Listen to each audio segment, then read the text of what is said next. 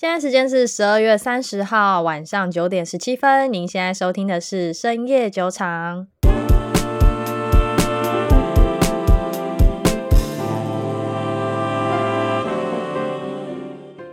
Hello，大家好，我是瑞娜。Hello，大家好，我是 Maggie。哦，很快的，已经到了今年的最后第二天嘞，真的超快，明天就要跨年了。好可怕！你知道，我还记得，我还记得今年三月的时候，我被杀的很惨的情景。然后不知不觉今年就要过了，我很害怕明年三月又再继继续被杀下去。应该不至于吧？那既然都已经到了年末啊，我们不免俗的一定要来一个就是回顾加预测。对对对，好，还是要打个预防针。我们只是投资的一些想法，不代表投资建议。OK，投资是每个人自己要负责的事情。好，那么给今天的话，他想要来讲的是有关明年的赛道。所谓的赛道，其实说白话文一点就是，嗯、呃，产业类别吧。这样讲算对、嗯、对，产业类别没错。台股好像很喜欢说什么题材，嗯，对，讲白了就是某个行业、行业类别、产业类别都是。那后半部我会讲一下，我认为明年。妈妈，这五只股票中哪一只可能会成长的比较快？OK，那我们先请 Maggie 来讲。好，先讲说为什么要讲产业类别好了，因为通常我们在选股票也是一个漏斗漏的流程嘛。嗯，先选定一个产业，然后再是选这一个产业里面的某一间公司的股票。嗯，然后再去设定你要投资的比例。等到真正投资了之后，你再去微微调整说。你这个比例到底是对或错，或者是你要怎么样进场加码等等的。嗯哼，所以我们一定是先从最大的产业类别开始，再讲产业类别。我们先讲一个二零二二年的投资的大环境。嗯哼，呃，目前很多分析师提出来的一个看法是说，二零二二年的增长速度一定会比今年差。哦，因为升息的关系，一个是升息的关系。呃，我不知道大家会不会去看一个东西，叫做标普五百，它的 PE 的目前是平均值是多少？不会，大家不会看，所以给你讲。好，其实标普啊，它过去十年差不多它的平均的 PE 大概落在二十到二十五之间。嗯哼，那可是今年的标普的 PE 是落在二十七左右，嗯，很明显是高于平均的一个估值对的范围。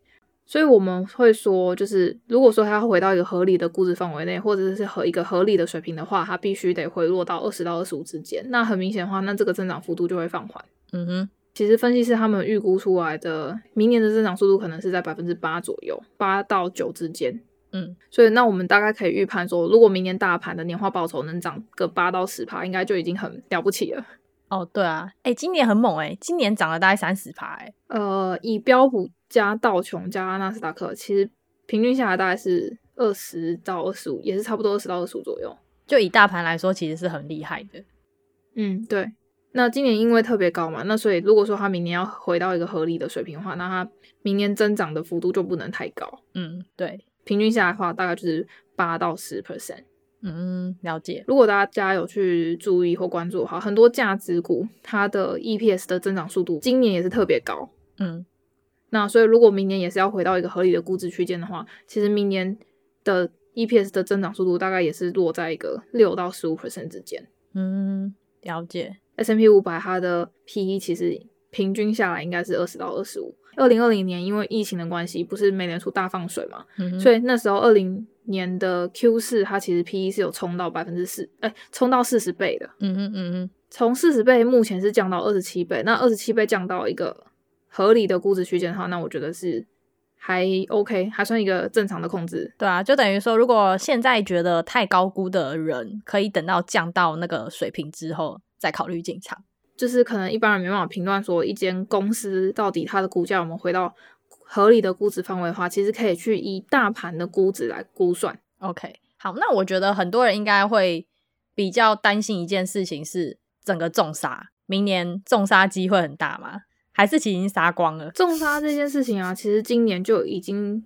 一路慢慢的在杀，大家其实可能看得出来，就是美联储它每次公告一些消息，或者是做一些变动调整，或者是把一些时程提前，这些动作其实它一直来都是在做一个让大家要有心理准备的动作。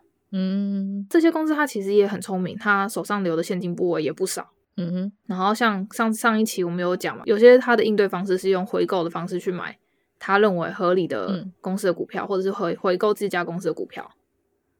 对，所以我觉得杀股子这件事情其实应该还会持续，嗯、但是应该已经杀到快要见骨了。对，它不会像去年就是三月那样再大下杀一次，应该是不会。二零二一年下杀其实蛮严重的，如果整个仓位都是权值股的人，可能比较没有这个感觉。嗯，但是如果是跟我一样都成长股，那你会很有感，就会觉得很 痛。虽然说大家都在说市场现在高估高估，但是成长股的方面，很多家公司已经杀到该有的估值，所以明年的话，我会还蛮看好他们的成长。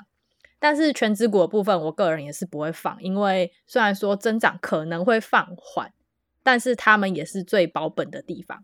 嗯，对，所以就是进可攻，退可守这样子。然后还有一个是可能会抑制明年的增长速度的另外一个原因，是因为民主党他有提出一个加税的法案哦，又来加什么税啊？这会让就是一些有盈利的公司，它的毛利率就是扣完税后的净利会是降低的。为什么它不是加富人税吗？它加不止加富人税啊！你公司回购股票的回购税也要被加征啊！所以我们上一集讲的那个公司回购股票这件很利多的事情，现在要政府要从中间抽一杯羹这样子吗？诶、欸、对，没错。现在拜登是怎样？他是怎样？就是那些大老板吃饭不找他，他现在就怎样？就想说我要加税，让你们每个人都没办法笑着出来，是不是？唉，因为我目前看到他就是回购股票要加征的这个股票回购税，目前是增加一趴的附加的税率，一趴很多耶。对，没错。所以以后我跟你说，以后就会变这样，巴菲特跟那个 Tim Cook 出去吃饭的时候，会顺便再骂拜登，三个老人在那边互呛。对啊，所以就是明年其实也是有蛮多的成长的压力。唉，先帮他一口气。我们讲说去年因为大放水的关系，所以就是股市就是一片荣景。嗯我们很明显就是会遇到，就是明年上半年一定会有缩减购债规模啊，然后购债规模结束之后要开始加息，嗯、加息的时程大概预估是明年六月嘛，对，最快可能是明年三月。我们其实可以简单先分成上半年跟下半年，嗯、那基本上明年上半年的经济通膨这些应该都还是维持一个还不错的状态。就等于说那颗气球还没开始消啦，因为还没开始加。对，可是因为我们其实知道通膨率现在还是很高，那我们知道通膨率它其实来自于有关能源啊、原物料啊或者一些加工制造等等的，都会让它造成一个高物价状况。嗯哼，你既然物价很高，然后你这些通膨也很高的话，那基本上你的 EPS 跟毛利率也会减少。嗯，会缩水。对，所以其实上半年我不会这么激进的去购买成长股。我会等到回到一个合理的 ROE 的状态之后再，再再去考虑它。等那个已经杀到见肉见血骨的时候，再考虑进场。这样对，因为等到下半年确定要加息的时候，你市场上已经消化完这个消息了。嗯，基本上那个时候应该会是一个最有资金效率投资的时机点。OK，好，那讲完明年的成长的幅度之后，来讲一下说明年有哪几个产业领域是。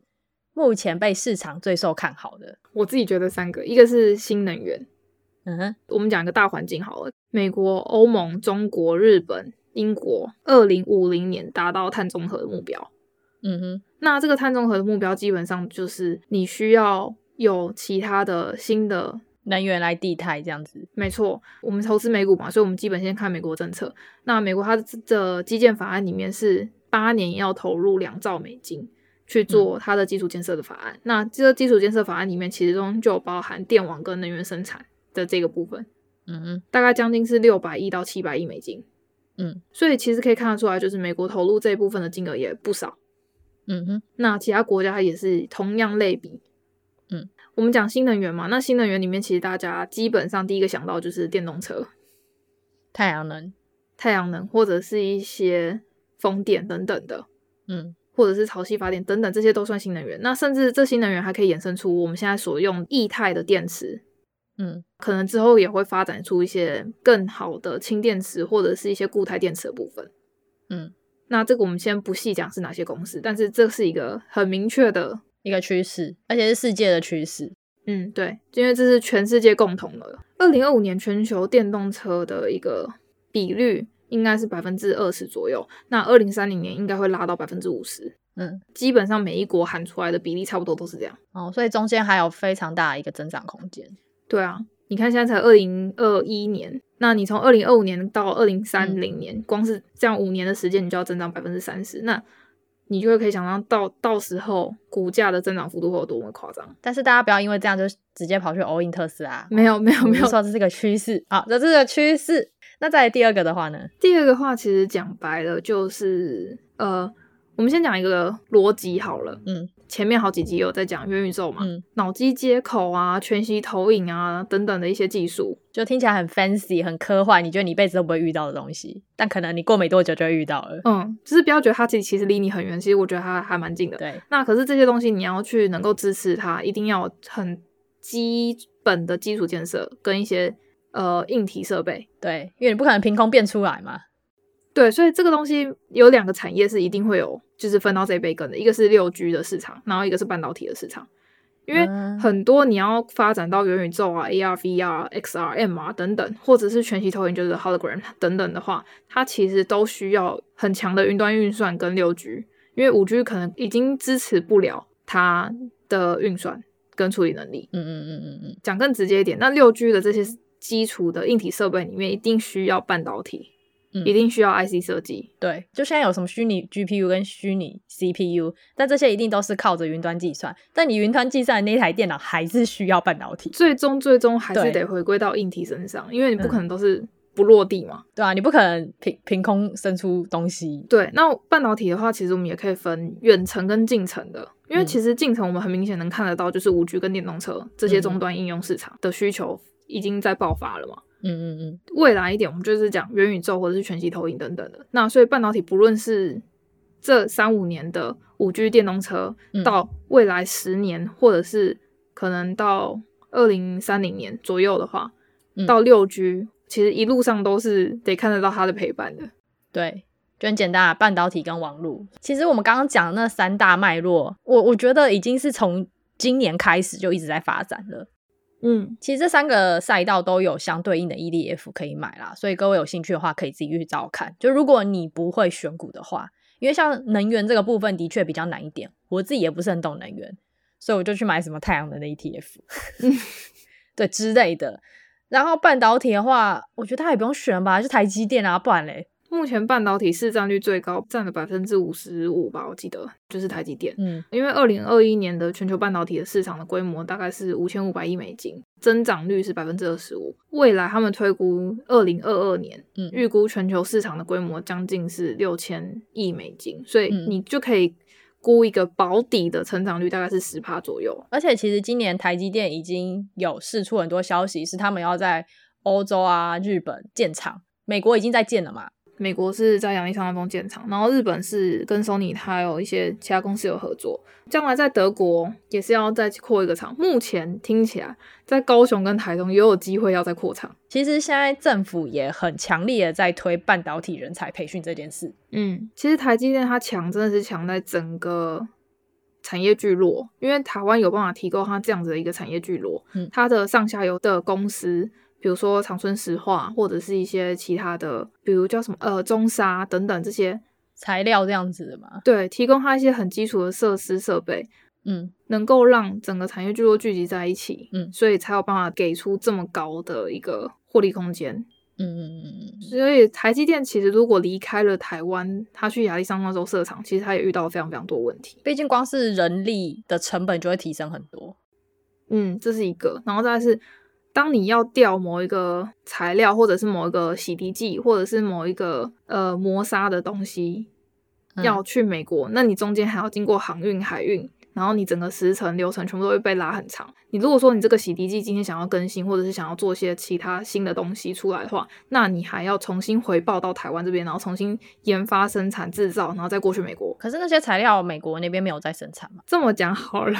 因为台积电的关系，台湾的很多一些石化材料或者是化学工业的公司，嗯，基本上是靠台积电一人得道鸡犬升天，嗯，所以他其实做非常非常的产业提升跟产业产业升级，他就是爸爸啦。对，所以你你可以你大概可以这样理解。所以如果说台积电到了美国，它的旁边的这些周边的这些上下游产业没有一起跟过去的话，那台积电还要再做任何的一次更新，或者是在做研发，甚至在做一些。基础处理的话，高阶制成的东西的话，它其实会有遇到蛮大的问题。而且你东西送过去又会有关税的问题。对啊，所以就是一个是半导体，然后再来就是六 G。我个人是看先看好六 G，因为我觉得六 G 会是一个整个产业区块里面的一个大要进。OK，因为现在四 G 跟五 G 其实是我们一个可以想象的状态，但是六 G 是一个到时候它整个科技市值，我觉得会是跟现在五 G 是一个完全不能比的状态了。嗯，举一个例子好了，你要在行动装置上面用全息投影的话，或者是一些全息图的话，你每秒至少需要零点五 TB 耶。了解，那是远远超过五 G 的处理能力了。嗯，对啊，所以如果之后在元宇宙里面，你一定是用使用全息的。比如说我学建筑设计好了，那我在跟业主讨论的时候，我不可能。叫一张图啦，我在那边画了一笔，然后他那边还看不到。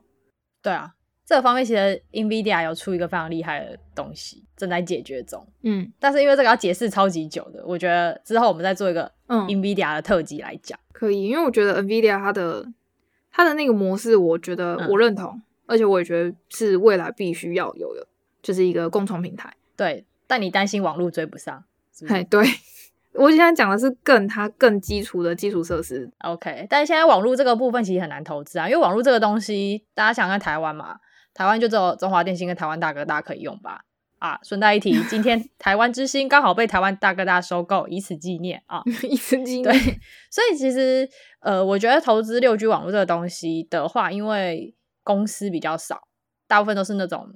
比较垄断型的，因为目前其实还没有出来、啊。对，美国我能想到大概就 AT&T 吧，不然就是新链。那新链的话又，又、嗯、又特斯拉。对啊，对，所以如果是六 G 网络的东西，我个人会觉得可以往云端资料库的地方去扩大这个产业类别，会比较好找公司。嗯，可以，可以。对，不然你往你要单纯的去找一个像中华电信或是台湾大哥大这类型的公司。会有一点点难，嗯，而且你可能也不太了解它实际上业务是什么。嗯、好，那 Maggie 的分享就到这边了吗？就是我们正经的讲完了，是不是？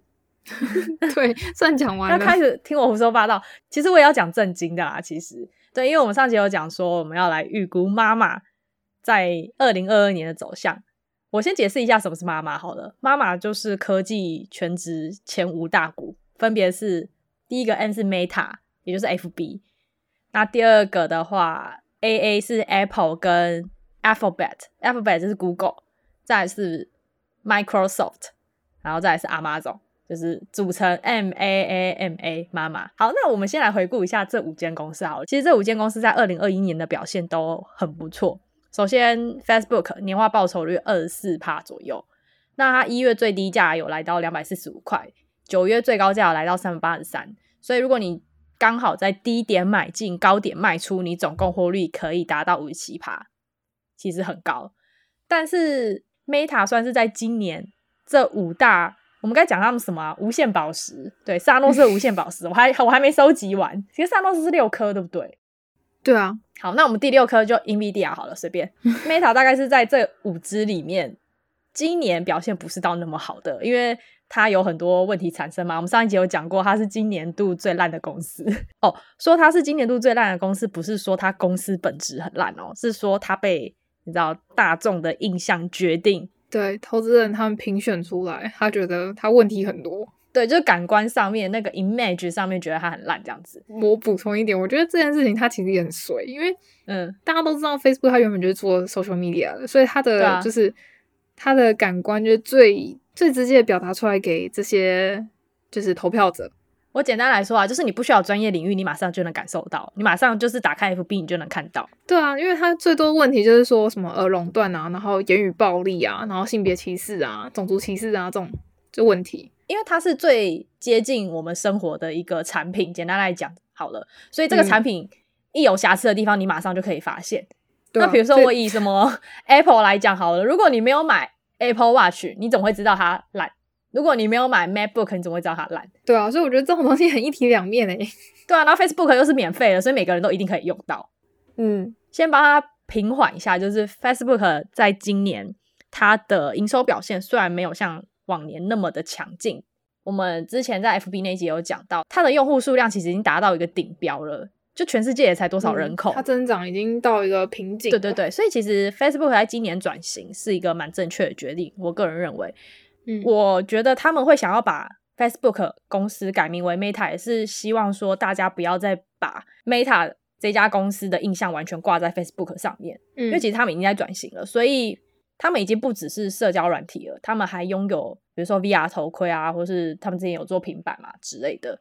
像 Meta 旗下的 Oculus，这个 Oculus 是目前市面上最好的 VR 头套嘛，它在今年圣诞节是卖最好的，不是说 VR 里面卖最好，是所有圣诞礼物里面卖最好。那其实卖的不错啊，但也有人说是因为今年什么任天堂或是 PS 五或是 Xbox 买不到的关系，anyway，但我觉得它的产量应该不会到非常非常大，但是它会是一个还可以投入的一个产业。好，所以这是我明年看好它的一个原因。然后再来的话，以数据上面来看，呃，我查了 Seeking Alpha 或是像晨星投资这类的评级网站，他们给出来的都是买入。那像晨星的话，它是一到五颗星的买入评级嘛，一颗星的话是高估不要买。五的话就是强烈买入，晨星是给它四颗星，所以其实它现在是一个低估的状态。嗯，那如果我们以数据上面来看的话，Meta 它的 PS 估值，也就是市小率已经来到了安安全边际附近，嗯，所以它现在已经在估值了。DCF 贴现现金流来看的话，它是低估的。是 Facebook 这家公司真的很多钱哎，它那个现金流很可怕哎，你有你有你有去注意吗？嗯，有，我知道 Facebook 它其实。它主要的估值，我会选择使用就是 DCF 来做。嗯，我不知道它未来会怎样，但它目前的主要收入就是广告费。对啊，还是广告。那广告费这东西其实是你可以未来是可以推估的。对对对，所以主要会用就是 DCF 模型去做预估。所以明年我会蛮看好它的，但是因为我个人今年已经买太多了，所以我明年应该就放着让它涨这样子。对，好，这是第一个 Meta 的部分。再来呢，第二个 Apple，它其实在年末才开始涨。对对，它是年末才开始追上其他的成长股，哎，追上其他的全职股，讲错了。对，才开始好像有有做点事情这样。嗯，但是它今年年化报酬率也不错，大概是三十一点一七 percent。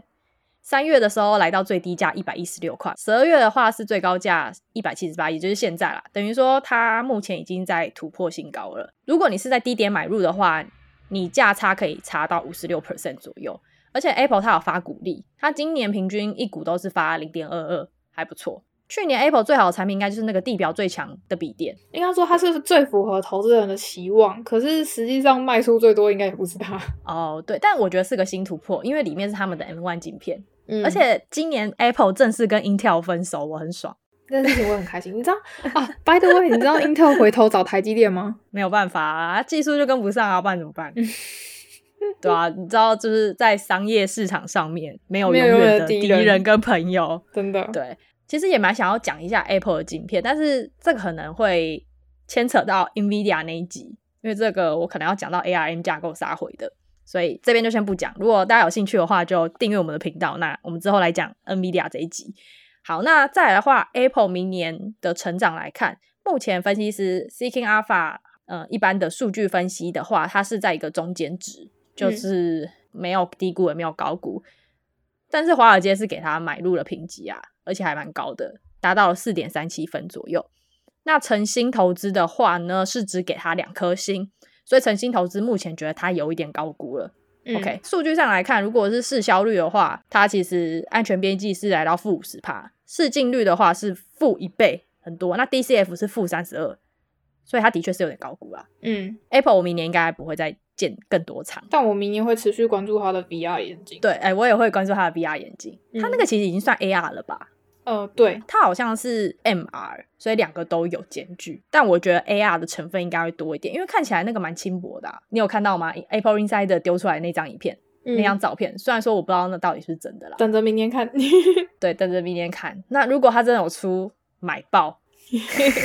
如果我们的听众人数有达到一定程度，我们来当抽奖礼物好了。我觉得那个应该不会到很贵。他为了要跟 Oculus 打，对，他要跟 Oculus 打，他绝对不会买贵。难讲哎，Apple 也很傲娇哎。我觉得这个跟他的苹果的生态圈已经有点分离了。他应该还是会把 Oculus 当做目标的对手。那 Oculus 现在是售价，好像是看三百一十九块美金，哎，超便宜。啊，我一我以为是二九九，呃，没有，三百一十九，二九九可能是真的刚推出来的时候哦。我个人是觉得不会卖太贵啦，但是就看咯，或许听 Cook 就很傲娇，就说不定。好，嗯、那我们接下来看下一家，我觉得明年还是会继续喷的股票。啊、哦，这也是我目前还没有收集到的无限宝石，而且它是最亮的那一颗，我快哭了。就是 Google 啊，Google 年化报酬率六十四点九一趴，今年它没有低点，所以没有低点就是今年都在成长。对，如果你今年一月一号恭喜发财领红包那一天 all in 这一支股票，你就是到现在六十四点九一 percent 的回报，叫做涨了一整年的公司。那个线图真的太扯了，就它完全没有在跌的。为什么我当初没有买 Google 买 Amazon 啊？因为 Amazon 回那时候回调比较大啊，然后我就想说，那买回调比较大。Google 一直都没有回调，所以我就一直没有去买它。可是它是真的认真没有要跟你回调的意思。OK，所以我明年我觉得受不了了。反正我明年大盘下跌，我绝对就是要接它，我不管了。嗯，而且重点是最可怕的是，大家可能会觉得它今年已经涨完了，但明年分析师给它的预期，以它目前的估值来看的话，不论是 Seeking Alpha 还是华尔街，还是数据上来看，全部都是强烈买入。Hello，他已经涨了一整年了，还强强烈买入，而且诚心分析也给他四颗星，诶，所以等于说他现在还在被低估。他已经涨了一整年，他妈他已经涨了一整年六十四 percent，然后诚心分析还给他四颗星，说他现在被低估。嗯，所以大家知道怎么办哦？我好累，没有买到最亮的那颗星。对，没有买到最亮的那颗星，哭了。好了，那我们先看一下它的数据，它的估值来看的话，它的市销率是来到了安全边际是负三十 percent 左右，但它的 DCF 是正的。刚好在估值附近，Google 我也会用 DCF 来评断，所以现在这个等级我觉得是可以入手的。嗯，OK，Google、okay, 就这样。那 Google 去年有什么亮眼的表现吗？我不知道，它股价已经够亮眼，我已经懒得去查它的时事新闻了，你知道吗？反正它的股价就代表一切了。耶、yeah，这家公司就是这样炫炮。好，那接着我们来看一下倒数第二家公司，就是 Microsoft。从节目刚开台捧到现在，Microsoft，它今年年化报酬率大概是五十 percent 左右。它也是没有低点，就它也就是神不知鬼不觉，车尾灯就消失了，默默涨的。你可以去看它的线图，就它跟 Google 比较不一样的是，Google 就是一直喷，一直喷，一直喷，就跟冲天炮没两样这样子。嗯、然后 Microsoft 就是喷了一下会停一下，在路边玩一下，然后再继续喷，然后在路边玩一下再继续喷。其实以以技术分析来讲，我们会觉得说，嗯，这个很健康，对，市场也知道休息啦。嗯、Google 就觉得有点你你是在。嗑药嘛、嗯？对，好，以后就叫 Google 叫嗑药股。好，那我们来看一下 Microsoft，诶，它有发股利，而且它股利是一直在增长的。所以如果你是喜欢股利的投资人，我觉得 Microsoft 真的还不错。你看它有增长，又有发股利，股利又有增长，就是你股息跟股价都赚。对，那 Microsoft 它的股息上半年是零点五六，下半年是零点六五，所以它其实增长蛮多的。你喜欢股息或是增长的人都可以去考虑一下这支股票，但是它的评级部分来看，虽然说 Seeking Alpha 跟华尔街都是给他买入了评级，华尔街华尔街什么都 very bullish，到底是怎么回事啊？他们真的很爱思考吗？但是以数据上来看，目前 Microsoft 算是没有特别低估，没有特别高估。那我们来看一下它的 PS 是负四十趴左右，PB 是负四十趴。贴现现金流也是负六十趴，所以还好。我觉得这家公司目前没有到低谷，没有像刚刚那几家那样子。嗯、那诚心分析给它是三颗星，所以也算是中规中矩。嗯、但是因为 Microsoft 真的很抗跌，所以它在我的部位里面就是一个保本股，现金部位。对，好，接着最后一家了。最后一家就是我今年投了很多到最后一家，结果它的年化报酬率只有一点八七趴。但现在说我不是很爱他，还投很多给他，但是因为他的一股就他妈这么贵，我没有办法。那就是亚马逊，OK，亚马逊一股三千多美金，嗯，所以我买两股就已经没没钱来买它。它是一个很难资产配置、很难分批进场的股票。那它三月最低价有来到两千八百八十元，七月最高价有来到三千七百七十九元。嗯，那最低价跟最高价中间也才差了大概三十一 percent，但我觉得合理啊，它。那么贵很难推吧？我一直在等他拆股，他都不拆，难弄。但是各位，因为亚马逊在今年二月的时候上任了新的 CEO，嗯，好，然后那个 Jeff Bezos 就是那个光头，就跑去他的蓝色起源，起源就坐着他的那个长得很奇怪的火箭飞来飞去。那火箭真的长得很奇怪，就那个火箭的头顶跟他的头顶长得很像，很坏。好了，亚马逊今年其实也没有什么太大动作。的一些消息，就只有换 CEO 啊，这这个应该是蛮大，蛮大消息啊。还有跟那个马斯克吵架哦，对，跟马斯克吵，这不是消息啊，这个就是一个笑话而已。好啦，跟马斯克吵架，那就还吵输，谁叫他的火箭长那么丑？但是亚马逊今年有个新建设，我觉得是蛮亮眼的，就是他在二零一九年的时候有在北肯的塔基州地区投入十五亿美元建设一个亚马逊航空的枢纽站。就那个航空不是真的要载人的，它是载货的。嗯、那他们有一家自己的货机，嗯、这个枢纽站在今年开始正式营运。嗯那预计每天将营运十几个航班，处理约数百万个包裹。所以以他们的业务来讲，我个人认为这会大大提升货运这个部分，蛮利多的消息。好，然后再来就是他们出什么家用机器人啊，这个 I don't care。比较值得注意的还有他们在六月还有年初的时候都有针对 AWS 这个项目，在美国各州设立 AWS 的办公室，试、嗯、出大概六百到两千个职位。那以一家公司，它如果要新去发展一个职位来看的话，它试出工作岗位，这个是最明显也是最直接的一个数据。嗯，你投资一个新的东西，你觉得是要有人帮你做的嘛？嗯，这算是一个我觉得很不错的消息。我个人认为亚马逊明年会增长，原因是因为它今年会下跌，其实跟原物料的供应短缺有关。但是我觉得这个东西会解决，而且应该不会解决太慢。就算没有解决，亚马逊它的另外一项业务也在非常蓬勃的发展，就是 AWS。嗯，其实亚马逊今年最赚、最赚的业务就是 AWS，超级赚，根本就是金鸡母等级。因为 AWS 业务这么赚，所以我才觉得他们换 CEO 这件事非常利多。你知道为什么吗？虽然很多人就说，哎，那个新的 CEO 可能做的不一定比 Jeff Bezos 好。嗯，可是因为他的那个什么主营项目啊，他现在也还不到主营。但是就是未来的主营项目这件事情会换，嗯、所以导致这件事情是一个好好的消息。因为他们新的 CEO 就是创立 AWS 业务的人，嗯，亚马逊想要从零售业转到云端产业 AWS，所以他们的 CEO 就换人，嗯，合理，嗯，也代表他们的确想要朝这个部分来发展。所以亚马逊就算它明年不涨，我觉得它未来一定会涨到反掉。那我是希望它拆股啊，不然我真的难控制。其实前面 Maggie 有讲了嘛，未来我们就会朝着六 G 这个产业发展。嗯，那六 G 里面云端计算绝对是不可或缺的。那云端计算里面又只有 AWS 跟 Microsoft 的 Azure 跟 Google 蛮垄断的，因为这个技术有点难，所以你很难新创公司挤进去。嗯，我个人非常看好亚马逊在 AWS 方面的发展。那接下来看一下在市场上面其他人的评级好了，像 CT Alpha 给他的是买入。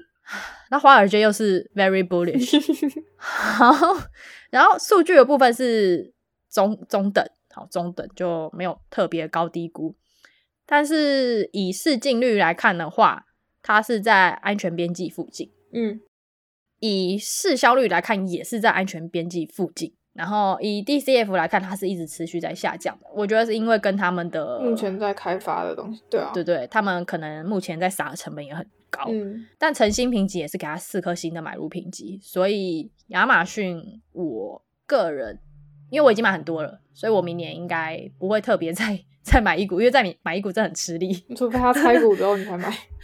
对对对，但但我会放着，就我现在买的我就不会轻易出售掉，因为我个人也是在我觉得。比较低估的时期买进的，其实我也是前几个月才买的，就是它大回调那一次啊，财报出来大跳空那一次，对 对，大跳空那一次。那我目前看了一下分析网站上面去唱衰亚马逊的文章，大部分都只是针对它的零售业。嗯，就我看了一篇文章，都是把亚马逊跟什么沃尔玛啊，还有跟什么 Target 去比较。嗯、对，但是亚马逊它其实是有发一份声明说。亚马逊的总零售，呃，在美国也才占四 percent 了。嗯，我觉得这个战场很快就会被分割开来了。所以我个人认为那一篇分析文章还在执着在零售这个部分的话呢，有点看得太短了。的确，亚马逊目前的主要业务还是零售，没有错。但是你亚马逊这整个电商产业本来就有护城河，它现在又要建立一个更大的护城河，叫 AWS。嗯，亚马逊它的。财报状况，它的财务状况非常好，大家有兴趣可以去看他们的财报，就是钱真超多啊！你什么没有，就只剩钱了。OK，目前的话就是我对这五家公司的一些小评分，以及我个人在未来会怎么样去安排它的配置。好了，那如果各位对刚刚那五颗无限宝石想要了解的人，你可以自己去查数据，或是我们会。做一个整理，放在我们的 IG，嗯，会有个图表，所以你想要回顾的话，就去我们 IG 看。那我们的 IG 还有我们的 Telegram 频道的连接都会放在我们 Pocket 下方资讯栏，你就自己去点连接就可以加入。嗯，那这边也勉励大家一下，就不管今年你的绩效是如何，不要因为你没有打败大盘或是怎样就放弃投资这件事情，因为投资本来就是一个学习的路途。嗯，真的，对，没有人一刚开始就会很强，没有人一开始就可以变股神的。真的，反而我们会蛮希望大家一刚开始接受一下市场的磨练，你才会知道说钱没有这么好赚。好，那希望各位明年也持续的支持我们，我们会做更多优质的节目给大家。那如果你有想听的，或是想要学的一些东西，都可以在我们的 Apple Podcast 下面留言给我们，或是你也可以私讯 IG，或是在 Telegram，我们有个 Chat Room，你也可以问我们，这样子我们很乐意为大家解答。